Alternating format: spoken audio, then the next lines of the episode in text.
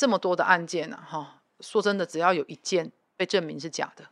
嘿，那那我们整个 Me Too 运动会会会走向非常倒退的一个一个可怕的境界。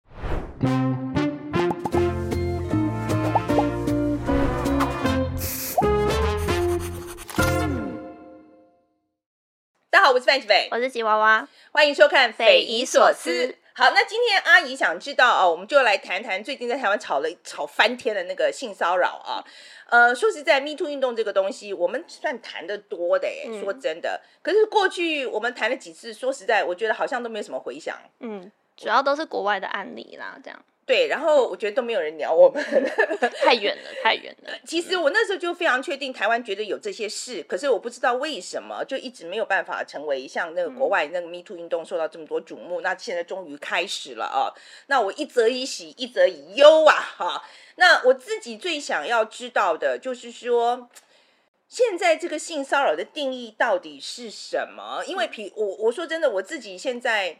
呃，会自我审查，因为比如说，很多时候粉丝会找我照相，好了，嗯、这是真的。很多是那个粉丝找我照相，我以前会说啊，好啊，我们拍个照这样。嗯、我现在手都不敢放上去，嗯、而且我甚至摄那个连照那个摄影师会一直跟我说，你们两个靠近一点，我都不大愿意，我真的不大愿意。嗯、OK，因为我不知道对方，因为这是一个主观判判断嘛，对我不知道对方会不会觉得冒犯。嗯，OK，这是一个。那另外一个。我有很多问题的是，比如说，我觉得像现在，我相信很多老板是头痛的，对，因为很多职场上的，对，很多是职场上的情况。那像我这种我们中小企业，我觉得大公司它可能有有它很多资源啦，它要成立性评委员会嘛，哈、嗯。那像我们这种小公司怎么办啊？我也不觉得我有足够的专业知识啊，因为这个要调查的耶，嗯，我也不觉得我有足够的专业知识可以做这件事情，所以。该怎么办呢？啊、嗯，那相机娃娃，你最想知道什么？呃，就是像刚刚阿姨有提到，其实性骚扰这个事情是蛮主观认定的嘛。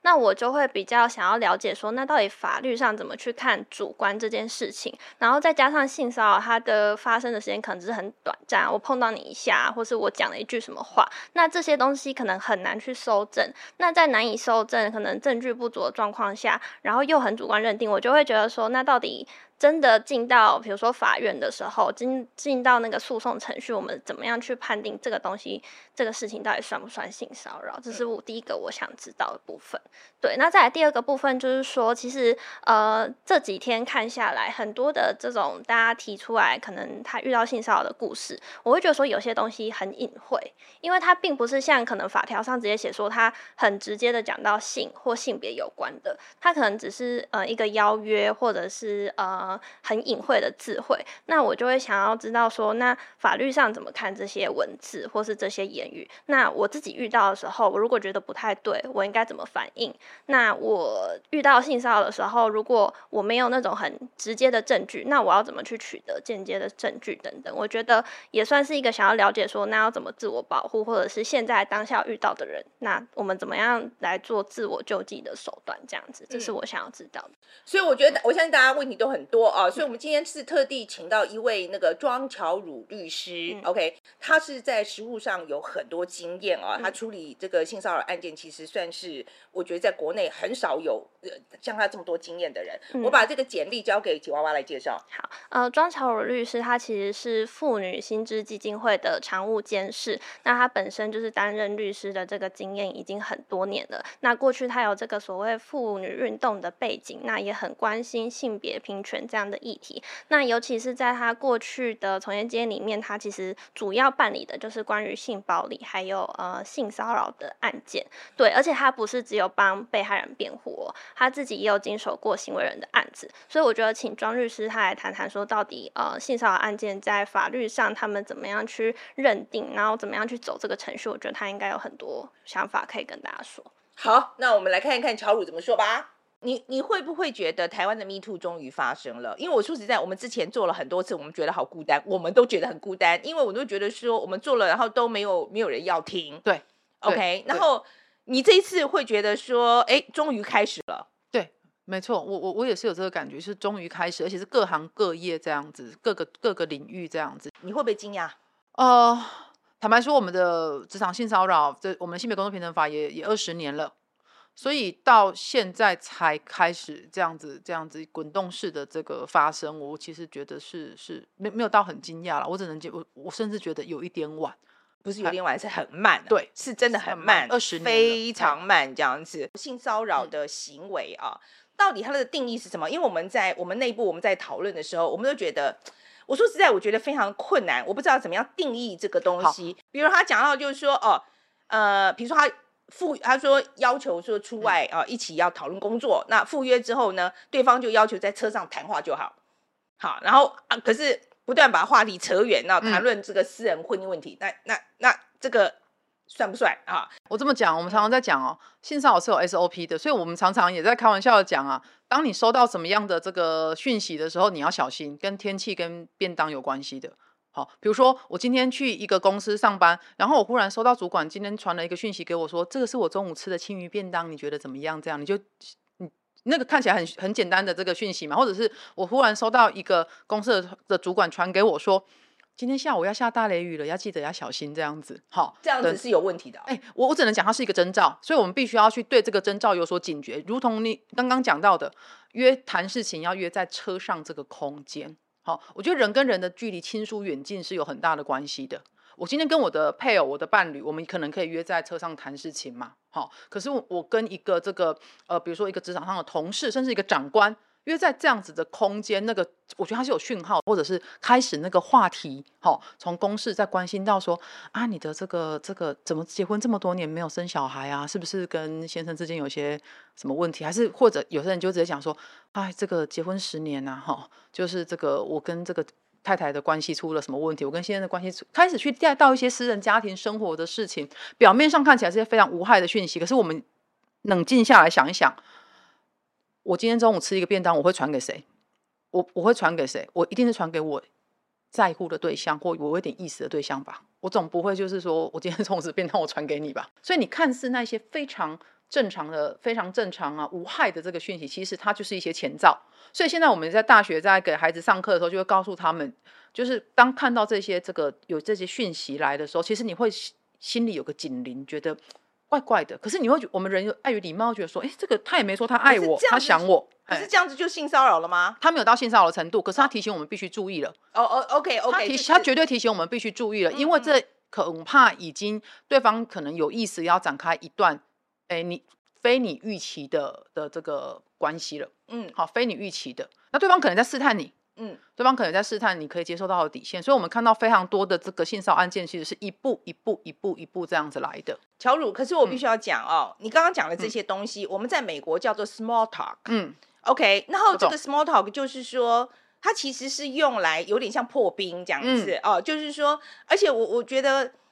我说实在，我有时候我有这个问题，就是我不知道我跟我的我的我的员工，或者说我我不知道我什么什么东西可以讲。比如说，我知道我也不敢问他有没有男女朋友。我甚至有时候觉得说，我问你喜欢做什么会不会有问题？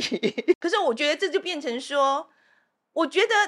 可是我觉得，难道我们不需要 small talk 吗？我觉得我我觉得会需要，对。可是我们会去看哦，你有没有一个倾向是议题从公共性变私人化？当当我们去讲说我们跟同事间怎么相处，我当然可以问他说，你的休闲嗜好是什么这样子嘛？我觉得我他还在公共化的这个议题。可是如果他说哦，我喜欢爬山，好，那你可能开始就跟他说哦，那爬山真的很好，开始传一些爬山的这个照片，我都还不觉得有什么问题。可是如果当今天开始进行到我已经开始带入我的私人这个的，比如说我我可能开始告诉他说啊，其实我的这个这个以前我跟我的这个伴侣很喜欢爬山，后来呢怎么样就那个就就出现了一些状况了这样子啊，所以我在婚姻中也不快乐了这样。样子啊，你呢什么的？如果开始那个议题从公共化导向一个私人的隐私的这个部分的时候，我觉得它是一个讯号，这时候我们就得真的得注意它了。这样子，嗯，就是我们会去看它有没有持续性跟深入性。可是我觉得人越熟就会越深入啊，不是吗？当它是一个有来有往的，我觉得它当然是没有问题嘛。所以意思就是说，如果我一直讲，然后对方都没有回应，我还一直讲，这就有问题。哎、欸，我我我觉得它是一个讯号，那可能就是说接收端可能就要，就是你可能要这时候要想。我是要采取一个，就直接告诉对方说，这些话题我并不感兴趣，并且我认为他侵犯到我个人的这个这个隐私。因为我们常常会有一些探寻、探寻人家跟性方面，尤其是跟性或情感、私人情感方面的隐私，但会觉得他是一个热心。我只是想跟你变熟这样子。哎、嗯，所以有时候那条界限到底有没有叫过度，我觉得会看双方的那个互动来来做决定。那另外一个是，我觉得主观判断这个东西，我其实也觉得有很大的问题。嗯、OK。我我知道是现在是说，只要这个被害一方觉得不舒服，嗯、然后这个事情就是应该他就是性骚扰了。嗯、比如这样这样子，哎、嗯，我老实说，我觉得这个定义有很大的问题。嗯，所以实务上去发展出一个原则叫合理被害人原则，也就是说，呃，一个成年的这个成熟的这个这个女这个呃人哈、哦，处在我们被害人的情境下，也会觉得不舒服。好、哦，在这个时候。那我们我们就会觉得说，这个是符合一个性骚扰的这个行为。那过去我们也曾经有办过那个，比如说要出电梯的时候，然后就就有些人就很热情，就会拉着人家的手，或者是或者是揽一下这个肩膀出来，也有申诉性骚扰的这个案子。它到底是一个属于一个呃身体界限无理的、没有礼貌的这个举动，还是说已经到了性骚扰的程度？基本上我们还是会看这个案件实际上的这个状况，以及就是被害人的感受，他觉得很不舒服嘛。可是行为人是基于一个比如说。热心过头做了这件事情，哈，还是说这个行为人真的，我们觉得他的这个人要是对人家的身体界限是不够尊重的这样子啦。嗯，他怎么判断呢？我觉得个案会有不同的判断。我们我举一个例子，就是有个被害人，他他主张说他的笔掉在地上了，哈，然后然后他旁边的男士就就他他弯下腰去捡，他旁边男士就把他。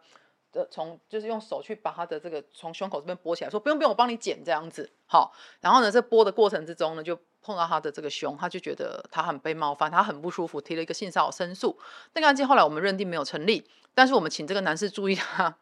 这个这个对人家身体界限不够尊重的问题，这个没有我们把它定调叫没有礼貌的行为。可是我们认为说那个男生那时候就是在那个呃很快速的这个情况下面就说，哎，没关系，我帮你剪这样子，好、嗯，但是。过程中拨到人家的身，可是真的有可能是不小心的、啊。是是是，我们认为他他他确实是不小心的，可是确实就是说，哎、欸，他确实有触碰到别人的身体，人家也觉得不舒服嘛。但是那个案件我们后来是认定不成立啦。好，因为我们我们真的是认为说，哎、欸，在当当下那样子的，他是一个没没有礼貌的这个举动。可是你说他跟这个性冒犯有关系，有那么直接的关系吗？我们。委员不认为，好，所以那个那个案子我们是认定不成立。好，那过去还有一个案子是，呃，拍照时候喜欢就是跟人家搭肩嘛，好，搭肩这样子。好，那那个案子来申诉的是一个这个呃一个公司的一个工读生小妹这样子，他就说我们公司的这个专案经理都每次拍照都会给我搭肩，我觉得很不舒服。好，那其实如果你光看那个，他确实有拿出照片嘛，也是这样，真的是搭肩。光搭肩这个举动，我们没办法单纯去判断他到底跟性骚扰是或不是。好，可是那案子我们注意到了，就是说，呃，经理跟这个工读小妹之间的权势关系。于是那个案子我们的调查范围就就扩的比较广，就比如说问过公司的女性同仁说，请问这个经理平常跟你们的互动怎么样？然后就于是就有人慢慢就会讲啊，就说，哎，我私下跟委员讲哈，这个这个哈，他其实就是通常对他从他通常对女性确实就是会有一些卡来出来的这个。毛病这样子啦啊，但所以我们都知道啊，所以拍照的时候我们就会闪得远远的这样子，看到要跟他拍照了，我们就赶快闪得远远。好，那也访谈过几个离职的同事说，对啊，就是就是过去跟他有时候会他会喜欢有一些就是呃他觉得很热情，可是人家觉得女生觉得不舒服这样子。好，嗯、那这是我们就确定说，哎、欸，他他他其实有蛮惯常性的这样行为。第二个，我们又发现一件事情，就是说，呃，基本上呃有曾经有这样遭遇的，都是职位比他低的。大概都是秘他的行政秘书或者是工读生，所以在这样子的情况下面，后来那个案件我们就认定成立这样子。好，那请公司必须要针对这位经理给予一定，就是说符合比例原则的一些教育这样子，好，以及惩处这样子。刚刚有讲到那个你说的合理被害人嘛，那有没有不合理被害人？呃，有，当然有些如果没办法通过合理被害人的检验，我们就认我们就倾向认定这个性骚扰案是不成立的啦。好，所谓不合理，可能是比如说他有没有过度敏感的情况。或者是说这个脉络下面，我们觉得这个案件它就不是合理的被害人了。譬如说，过去我们曾经有一个案件，呃，这个有个女女孩子来指控这个她一个男同学对她性骚扰这样子。好，那可是以双方后来我们他们拿出的这个证据来看呢，哈，我们发现说其实过去他们的这个关系是非常好的，好，互道早安晚安，然后两个人从早聊到晚这样子，哈，那就这样过了两个月之后，然后呢，忽然这个这个男方就就另结新欢了。啊，好，OK。然后这个女方就来，过了一个礼拜，女方就来指控说，哎，前一个月他们去阳明山的时候，他们有牵手，好，然后他们拥抱，这个是一个性骚扰这样子。好，那我们就请双方都提供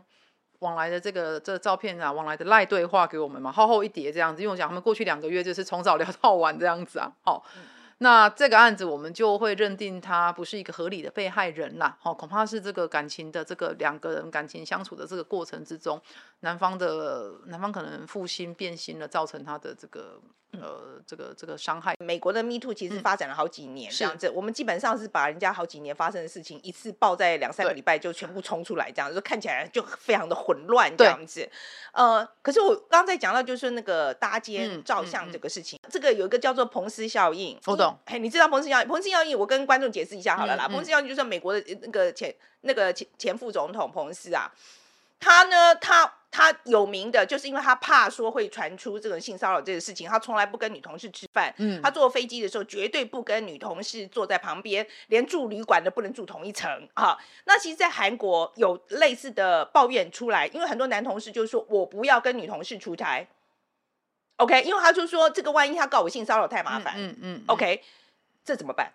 嗯，我我我知道最近大家会讨论一个，就是说那这样子会不会我们造成了一个好像就是呃好像过犹不及的这个这个状况了？可是我要讲的是，我们从事实务的这么多年呐、啊，我们发现性骚扰的这个发展确实，目前台湾的社会还处在一个对性骚扰存在一个比较大的迷思，就是我们还是在一个诶比较谴责被害人的这个情况。我是觉得说，呃，它是一个过程啦。目前看起来，我觉得我我们其实正走向那一个，也许我们可以扭转那个迷失。我我们目前都还在在鼓励被害人站出来，可是希望有一天我们可以像国外一样，我们去提醒行为人说，试着要去尊重别人对身体的这个界限，然后提醒去主管，就是说你希望你的员工呃具有这个生产力在职场上工作，可是你必须提供一个友善的环境，这是我们雇主责无旁贷的责任。另外一个问题就是说，他现在在网络上开始搞，嗯、对不对？那也不也不知道说实在地有没有经过收称过程啊，什么什么什么这样，这个这个 cancel culture。就有可能他就被 cancel 了这样子，那觉得这怎么办？现在比较我自己看到这一波，我觉得，呃，坦白说，如果要说我比较忧虑的部分，会是担心，就是说非常非常多的案件可能都没办法去进到一个调查机制嘛，所以就会形成一个比如说网络公审。好，或者是说，我呃，我们社会上面大家就公审这样子，没有经过一个调查程序，去去认定说这样的行为到底是到底是有还是没有。当然，我相信大部分是真的，所以有些行为人出来道歉嘛，我觉得那是一个正面的发展。好，好，但但是有但是有些没有嘛。好，那第二个是这么多的案件呢，哈，说真的，只要有一件被证明是假的。嘿，那那我们整个 Me Too 运动会会会走向非常倒退的一个一个可怕的境界。现在我们这边有个数据啊，就讲到说，二零二一年全台性骚扰案件，它的统计，它申诉案件有两千四百七十六件，那成案只有一千两百八十四件，只有一半。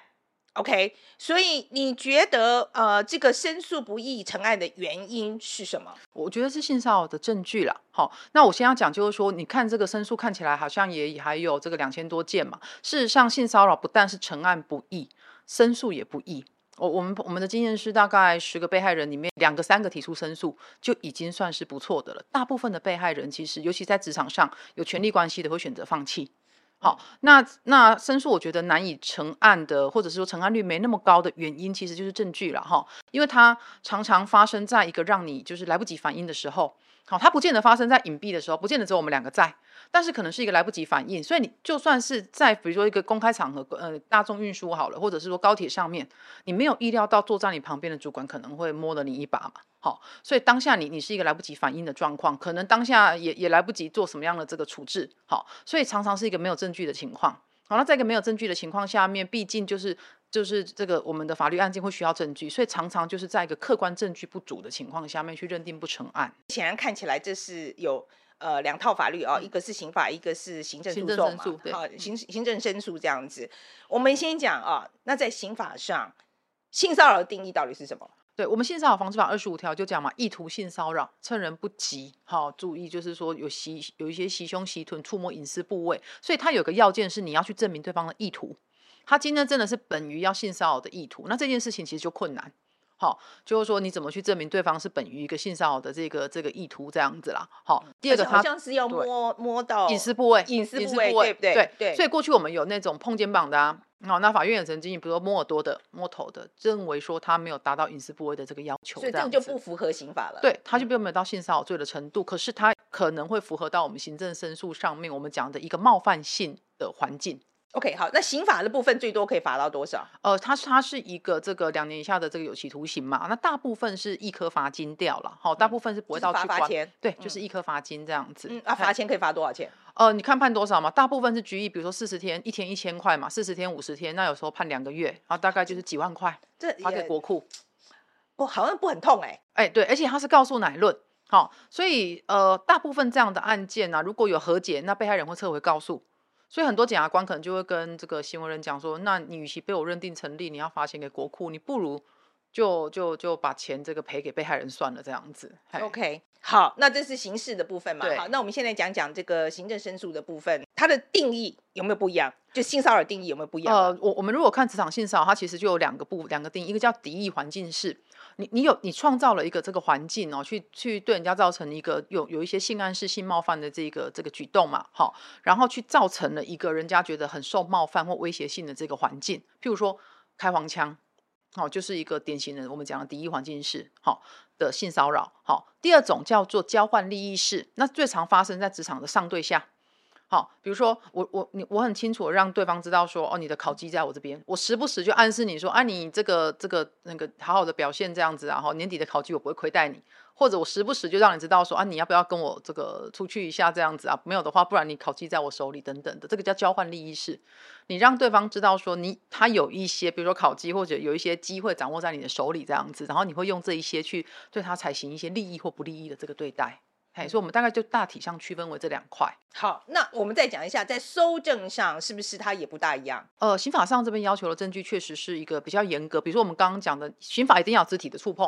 所以我刚刚讲的开黄腔，那个不会构成性骚扰罪。可是可能会构成一个性骚扰的赔偿，好，因为它毕竟还属于性骚扰的范围嘛，好，所以就是说，呃，刑法那个一定要有肢体上的碰触，那肢体上的碰触的那个那个要求的证据的那个程度就会真的是高了嘛，好，你要要么就是说有怎么样的佐证可以证明确实有发生那件事情，有摄影机呀，哦，对，有证人看到啊，哈，等等的这样子，或者是说。呃，对方有承认，只是对方说不好意思，我那时候是是这个这个喝醉酒还是怎么样这样子，好，等等，不然醉酒可以可以当做没有意图啊？哎，不行，嘿，不行哈，原因是因为哎，我们法律上也有个规定嘛，你喝醉酒是一个我们我们叫原因自由行为嘛，你自己让自己陷入一个这样子的状态啊，而且我们常常开玩笑的讲，真醉假醉谁知道？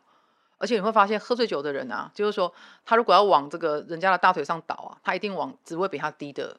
的这个，比如说女女秘书身上倒，她不会倒向董事长身上的，嘿，嗯、这就是一个一个我们发现很有趣的。所以大家听到了哈，喝醉酒 不会让你没有醉，OK？对，OK，好好。所以然后，可是，在行政申诉的部分，那收收证呢？你那个是不是范围大一点？呃，行政申诉的部分，我们大概就是看着这个脉络会比较大了。所谓脉络比较大，就是说我讲嘛，是一个敌意环境式嘛，好，或者是交换利益式，所以它时间也会。呃，拉的比较长，这样，所以我们就会观察说，他们两个这段时间的互动上面，好、哦，有没有一些呃，有没有一些证据？好、哦，那那今天就是说，他们两个的互动上面，以及就是说，这个可能是一个长期性的。那所以公司的同事，我们通常会访谈的就不止两造双方了，还会包括公司的同事，好、哦，同仁之间这样子，哈、哦，还有我刚刚讲的，包括已离职的同事，可能也都是我们需要访谈的对象，这样子，哎、嗯嗯，然后也包括会去看看。呃，被呃这个申诉人在这段时间有没有受到一些影响？还有包括就是说，既然是在公司可能有个职位上的这个从属关系嘛，那在这这段时间他的工作上有没有遭受到一些利益或不利益的对待？这个都一并纳进来去做考量。性骚扰的时候，他的这个搜证责任是不是也是完全都在被害人身上？呃，对，被害人他还是有一个说明的义务这样子嘛。我去主张这个事情有发生，好，那法律上一样嘛，主张有发生的人要提出证明这样子，好，所以我们会给被害人一些提醒啦，好，包括就是说，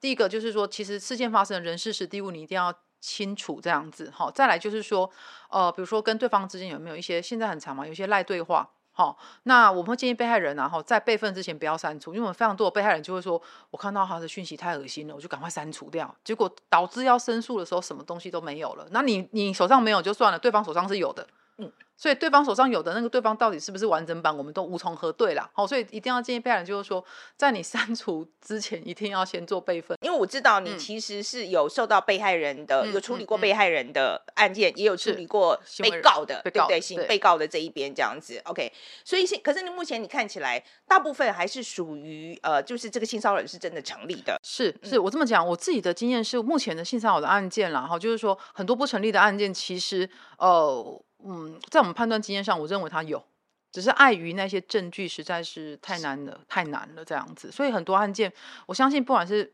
呃地检署的检察官啦，哈，或者是说调查委员也会觉得说这个大概大概有发生了。被害人说真的，你要一个被害人去讲述这样的事情，其实是一个非常痛苦的嘛，好，所以大概案件看久了，我们大概也会也可以判断说，他今天大概讲的是大概是怎么样这样子啦，好，大概真的假的这样子，好，那。我我们认为，目前我看到的状况比较多的还是，呃，有有应该有这些事情，可是可是苦无证据，嘿，苦无证据的情况这样子，从来没有碰到过说。我意思就是说，因为我我觉得这真的非常困难，嗯、就是说一个就一定说有，哎，一个一定就说没有。那因为很多时候就只有他们两个人，嗯嗯，嗯，嗯，那我没有讲说他又不是累犯的时候，那这怎么办？哎，如果是这样子被认定不成立的可能性是高的。如果是这样的案件，我们过去有我自己也经历过几个这样的案件，就是说。呃，一个说有，一个说没有，然后客观证据的堆叠，我们觉得也不够。好，那这个时候，纵使我认为女方可能没有诬告的动机，好，我们我我我们还是得凭证据办案。哦，说真的，我们还是得凭证据办案，所以这样的状况是认定不成立的机会是很高的。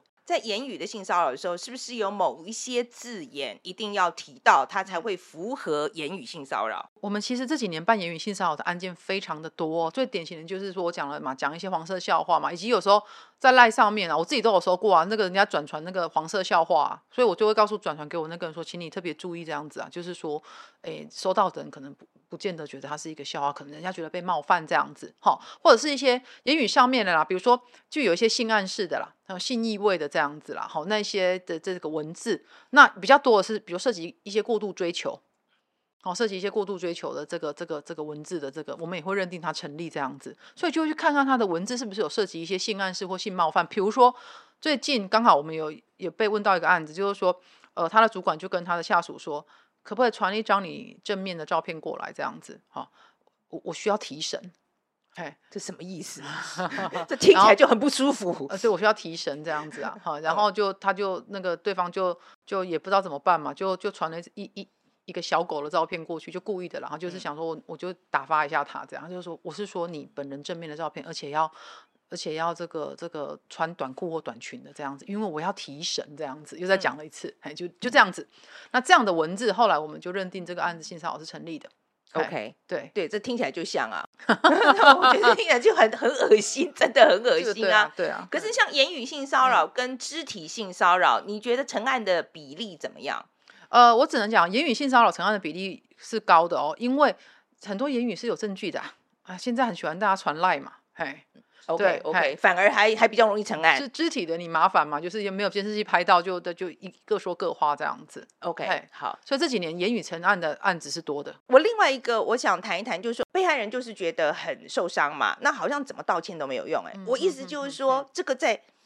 道歉上面有没有？比例原则啊，我这么讲，确实我觉得每个人的感受不一样啦。哈、嗯。所以过去我曾经也处理过这个性骚扰行为人嘛，好，那他跟我说他确实有有觉得他有曾经有这个不礼貌的行为，但是他非常愿意跟对方道歉。可是就像主持人讲的哈，呃，对方的情绪反应很也也也也也也蛮强烈的，就是他怎么道歉都不愿意嘛，然后要求他公开登报道歉嘛。我跟他说，你这过了比例原则了，好。今天连大法官都不能叫我公开登报道歉，好，所以这个过了比例原则了。我们曾经有碰过这个，呃，被害人要求行为人要发一个公开的这个电子邮件给所有的公司的几百位员工，好，要行为人去承认他错了，好，我也跟他说抱歉，你这个比例逾越比例原则了，所以我们就会跟法官讲，我们愿意道歉，我们愿意做出一个相对程程度的补偿，好，比如说曾经我们曾经面临就是说对方说要上千万，我说这个也超过比例原则了。好，就是就是法律有它的这个这个界限这样子。好，那呃，我我觉得我们对我们的行为去去展现一个负责任，那个负责任也是在一个这个我觉得符合这件事情的这个范围内这样子。好，所以我们只能讲就是说，一个案件，一个比如说一个性骚扰的，比如说我我是行为人的律师，这个案件能不能好好的这个这个处理掉？我大概就跟新闻讲，我们展现我们最大的的的诚意，好，但是在一个合乎比例原则的状况下面，通常我们也会试着告诉被害人，这个真的超过法律的要求了，这样子。那、嗯啊、你跟被害人讲个之后，他们通常会不会接受？呃，我也碰过有接受，也不接受的嘛。好，也不接受，大概就是也会有些情绪啦，可能就告诉你说啊，你你你你你你不是亲身经历，你怎么知道我有多痛？我我知道，问题是，呃，我就会告诉他这，可是真的很抱歉，因为一旦上了法院呢、啊，这些东西就是很现实，所有的痛就是必须被量化。好，所有的痛，这可能没办法弥补你。好，我们我们今天再多的金钱，再怎么样的道歉，可能都没办法满足弥补你所受到的伤害。可是上了法院，它就是必须被量化，法律就是把我们的赔偿量化了。而我们今天愿意在法院赔偿的量化下面去做到比法院可能量化的再多一点，可是我们没办法这么多。嘿，这个我们的能力就是到这边这样子。那那今天就是我我觉得我们必须就是也很诚恳的告诉对方我们的能力的范围在什么地方。我们知道性平三法好像要修了，嗯、然后你你希望他怎么修？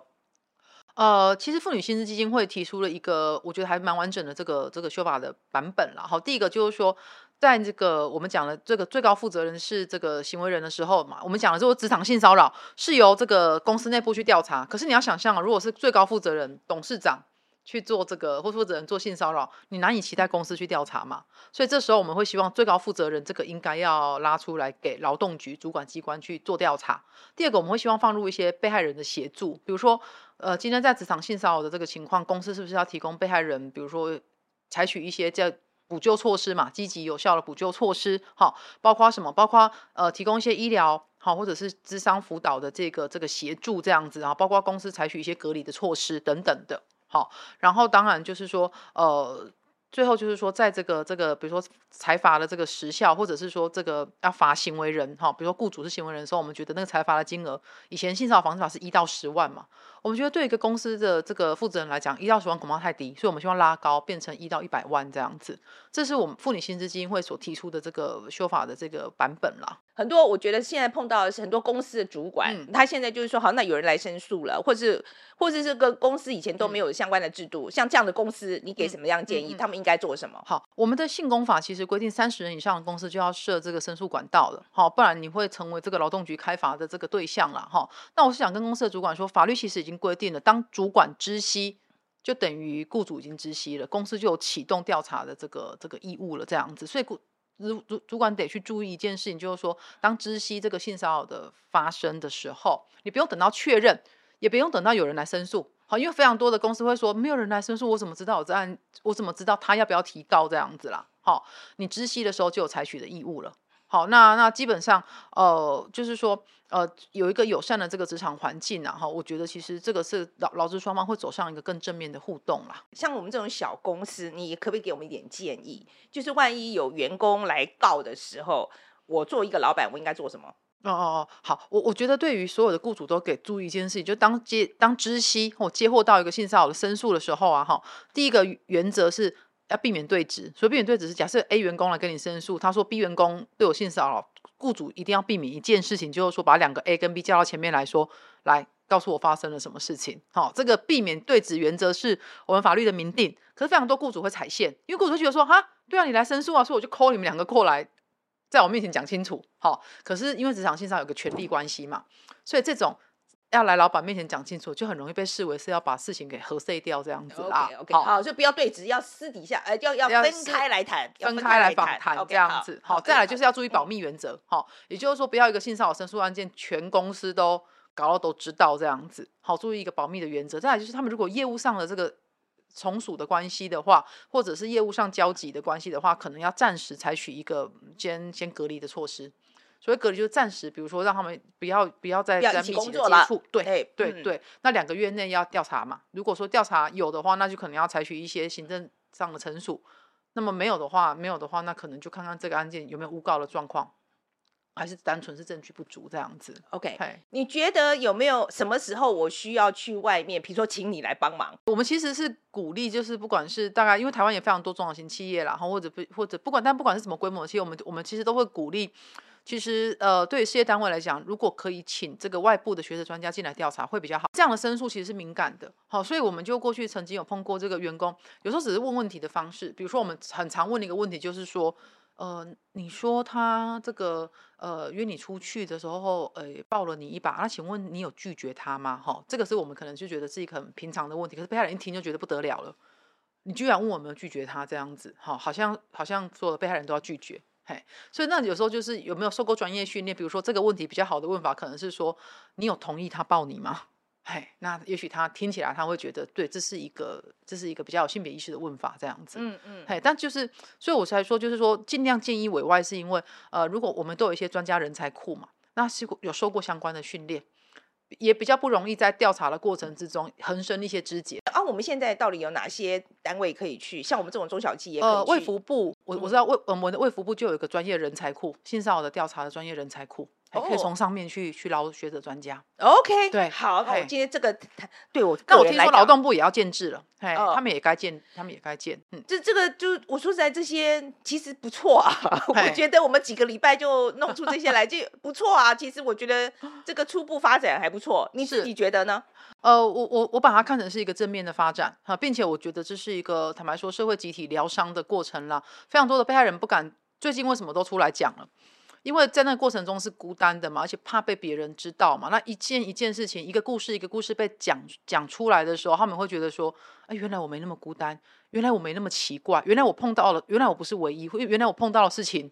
不不是单一个碰到。”嘿，就是在这样子一个一个鼓励下面，慢慢慢慢，很多人会想起过去我们那些曾经有一些不愿意去面对或者是不愉快的这个经验啦。嗯，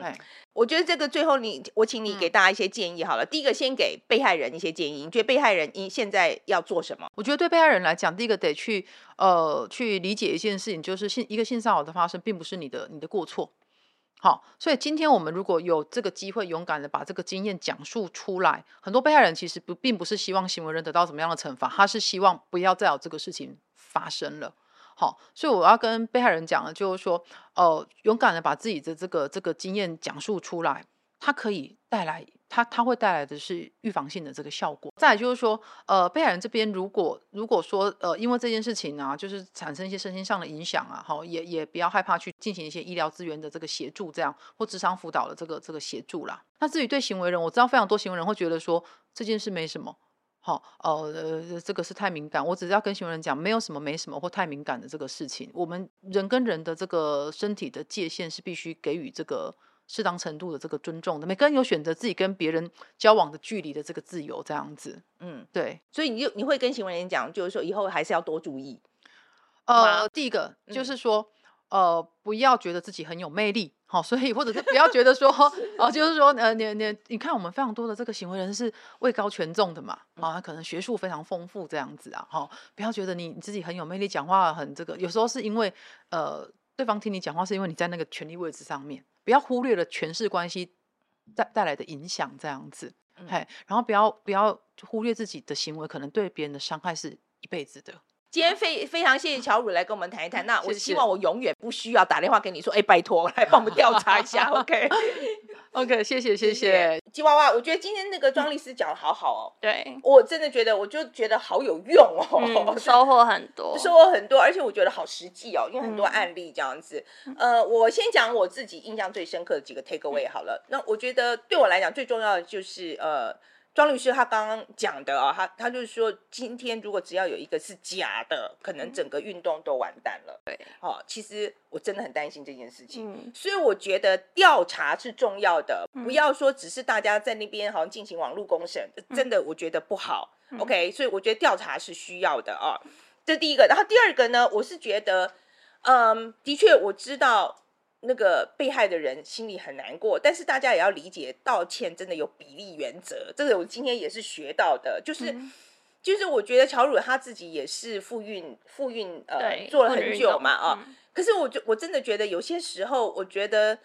被害人的要求是不合理的，比如说我听说还有那种什么要要爸妈一起出来签字道歉的，嗯、我觉得这这很不合理耶，嗯、因为我真的觉得这是孩子的行为，你怎么把你爸妈牵扯出来、嗯、？OK，所以我觉得的确，今天我的一个很重要的 take away 就是，他也讲，他就是道歉，即使是道歉都有比例原则的，OK。嗯。然后第三个，我觉得比较呃，我自己来讲也是，也是我长久以来的一个疑问，就是说现在因为我真的不知道，就是说这个界限在哪里，对，所以我们就在讲那个 small talk 那个部分，嗯。不能问别人有没有女朋友。呃、对，我其实到现在我还是有这个疑问，这样，嗯、因为有尤其我年纪又大一点，在我们这个时候，其实很可以讲的东西多很多啊。对，所以我觉得这个地方就会变成，我现在真的要特别小心一点，因为我就发现我犯规很多次，其实 其实我就可能可能出了很多毛病。我觉得就像律师刚刚讲嘛，其实人有亲疏远近，那个距离跟可以讲的东西是会不一样，只是我们以前可能没有仔细去思考这个。Boundary 在哪里？但我们现在可能要重新画出口前，先想一下，说，嗯，这个人感受会怎么样？如果我讲这句话的话，嗯，对。而且他还讲到一个很重要的重点，就是要有来有往，嗯，right？就是我今天我，比如说我跟吉娃娃讲，吉娃娃如果说开开心心，我们就我们就是聊天，但我一直讲，他只是尴尬的笑，你可能就要注意，你这个不大恰当，OK？不要再问了，嗯嗯，要要察言观色一点啦。我是说真的。好来，那吉娃娃，你最重要的 take away 是什么？呃，第一个我想讲就是刚刚。律师有讲到，就是说喝醉酒这件事情，在法律上不会认定你是没有意图，因为我想我不用特别指出嘛，大家都有看到，现在网络上很多人就会提到说，哦，我就是喝醉啦，我没有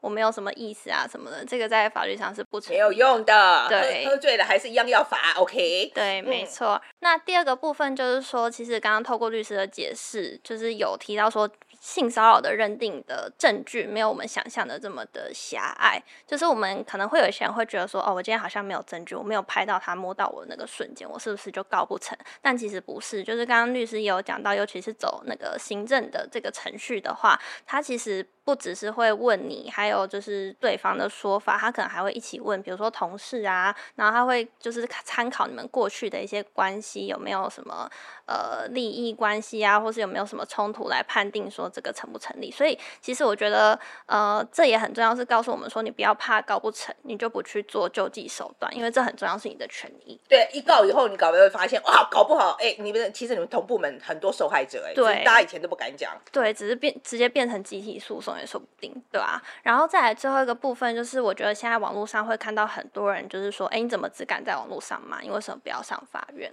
嗯，但我觉得，对啊，很多人就是讲说，你不敢告，就是因为你都乱讲啦。嗯，对，但我觉得这件事情是，嗯、呃，我觉得也不能说去。责怪别人为什么不走法律程序？因为其实刚刚律师也有讲，这整个程序是非常的冗长，然后他可能也会需要很多的，不管是要你去重述这个过程啊，或是可能会去问了很多其他的，所以我觉得那个当事人承受的心理压力是大家很难想象。然后我觉得也不要轻易去认定说今天上了法院他没有成案了，你就当做没有性骚扰这件事情，因为刚刚他也有讲到啊，很多检察官跟律师。他们其实自己私底下是觉得说有，这真的有性骚扰，但是无奈是证据不足，所以不是说今天法院没有认证，就代表说真的没有这件事情。所以我觉得这也是大家在这一波 Me Too 要去思考的地方。而且真的大家要记得哦，我我是说真的，Me Too 运动，我觉得它最大的意义好了，其实真的从一开始的时候，它并不是为了走法律程序，其实。嗯就是因为法律程序实在太难走了，所以他就会他开开辟了这个网络上的园地，是让女性们出来讲自己的经历。他这是为了，就是因为这光是讲出来这件事，其实本身就是一个疗伤对的一个过程这样子。而且我觉得其实也是光是这样网络上讲一讲，其实就是有很大的贺阻作用，会让这些累犯就不敢再做了。对，所以大家要记得，Me Too 原始的其实最早的时候就是因为这样子来的。OK，所以不要再骂那些人说。说你怎么你怎么不去告啊？你有、嗯、你你有有本事你去告啊！哈、嗯，好了，那今天呃非常欢迎大家来跟我们谈谈哦。你觉得这个庄律师他的说法怎么样？那如果喜欢我们的节目的话，应该要怎么样？订阅、按照、分享、抖内，谢谢。